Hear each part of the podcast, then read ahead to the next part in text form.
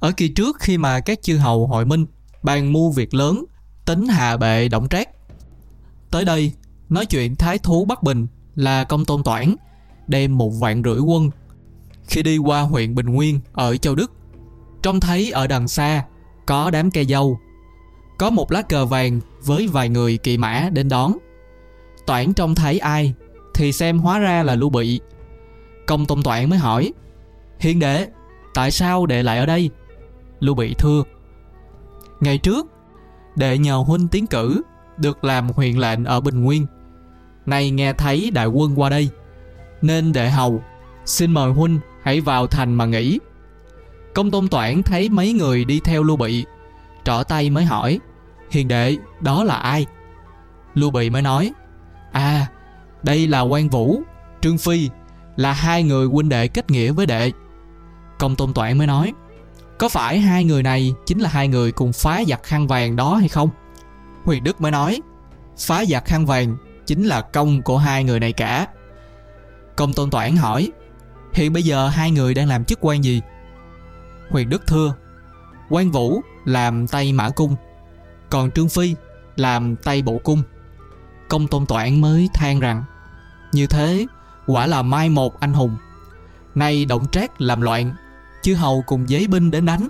Hiền đệ nên bỏ quách một chức quan quyền này cùng với ta đi đánh giặc giúp cho nhà hán. Nên hay không? Lưu bị vâng lời đi ngay. Trương phi nghe thấy tên của động trác mới nói rằng khi trước giá để tôi giết thằng giặc ấy thì không phải rắc rối như nay. Quan vũ mới nói bây giờ việc đã như thế, ta nên thu xếp đi ngay thôi. Lưu bị cùng quan trương liền đem vài ba người lính kỵ đi theo công tôn toản. Tào tháo ra tiếp. Các chư hầu lục tục kéo đến cả. Mỗi người đóng trại một chỗ, liên tiếp nhau hơn 200 dặm. Tào tháo giết trâu mổ ngựa, hội cả 18 chư hầu vào bàn việc tiến binh. Thái thú của vương khuôn nói, này việc làm đại nghĩa nên lập minh chủ, để mọi người vâng hiệu lệnh. Rồi tiến binh, tào tháo mới nói, vì bản sơ nhà bốn đời làm tam công, lại có nhiều thủ hạ cũ. Nguyên là con cháu của danh tướng nhà Hán, nên tôn là minh chủ. Thiệu hai ba lần từ chối, nhưng mọi người đều nói, Phi Bản Sơn không xong, Thiệu mới vâng lời Hôm sau, lập một cái đàn ba tầng, chung quanh cắm cờ ngũ phương tầng trên dựng một lá cờ tuyết màu trắng một cây hoàng việt binh phù tướng ấn đều đủ cả chư hầu mời thiệu lên đàn Viên thiệu mặc áo chỉnh tề, đeo gươm đứng ở đầu hàng. Đốt hương lễ hai lễ, rồi đọc lời thề. Nhà Hán chẳng may, phép bua lơi lỏng, tặc thần động trét, thừa kế làm ác, vạ đến ngôi vua, hại ra trăm họ. Anh em chúng tôi là thiệu, sợ rằng xã tắc đắm mất, nên phải tụ hợp nghĩa binh, cùng nhau cứu nạn nước. Pham là người đồng minh, ai cũng phải dốc lòng hết sức để giữ lấy đạo làm tôi không được hai lòng. Ai trái lời thề này sẽ chết mất mạng. Tiết tự con cháu xin trời đất tổ tôn chứng giám cho. Viên thiệu đọc xong các tướng đều uống máu ăn thề.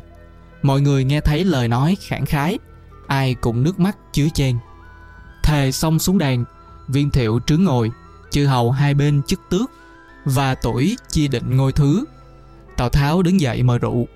Rượu uống được vài tuần, Tào Tháo nói Nay đã lập minh chủ rồi, chúng ta đều phải vâng nghe theo sự điều khiển, cùng giúp việc nước. Không ai được cậy khỏe, cậy tài, ganh tị nhau. Viên thiệu mới nói Ta tuy bất tài, nhưng đã được các quan cắt làm minh chủ. Xin hết lòng, hết sức, công minh. Ai có công phải thưởng, ai có tội phải trị. Nước có hình luật, quân có phép tắc nên cùng giữ gìn đừng ai vi phạm các tướng đều nói chúng tôi xin vâng lệnh viên thiệu lại nói em ta là viên thuật coi việc lương thảo ứng cấp các trại không được thiếu thốn sau xin chọn lấy một người làm tiên phong đi thẳng ngay vào cửa dĩ thủy, khiêu chiến. Còn các tướng khác phải chia nhau giữ các chốn hiểm yếu để làm tiếp ứng. Thái thú là Tôn Kiên bước lên. Xin đi tiên phong, Viên thiệu nói. Phải đấy, Văn đài hùng mạnh Có thể đảm đang chức đấy.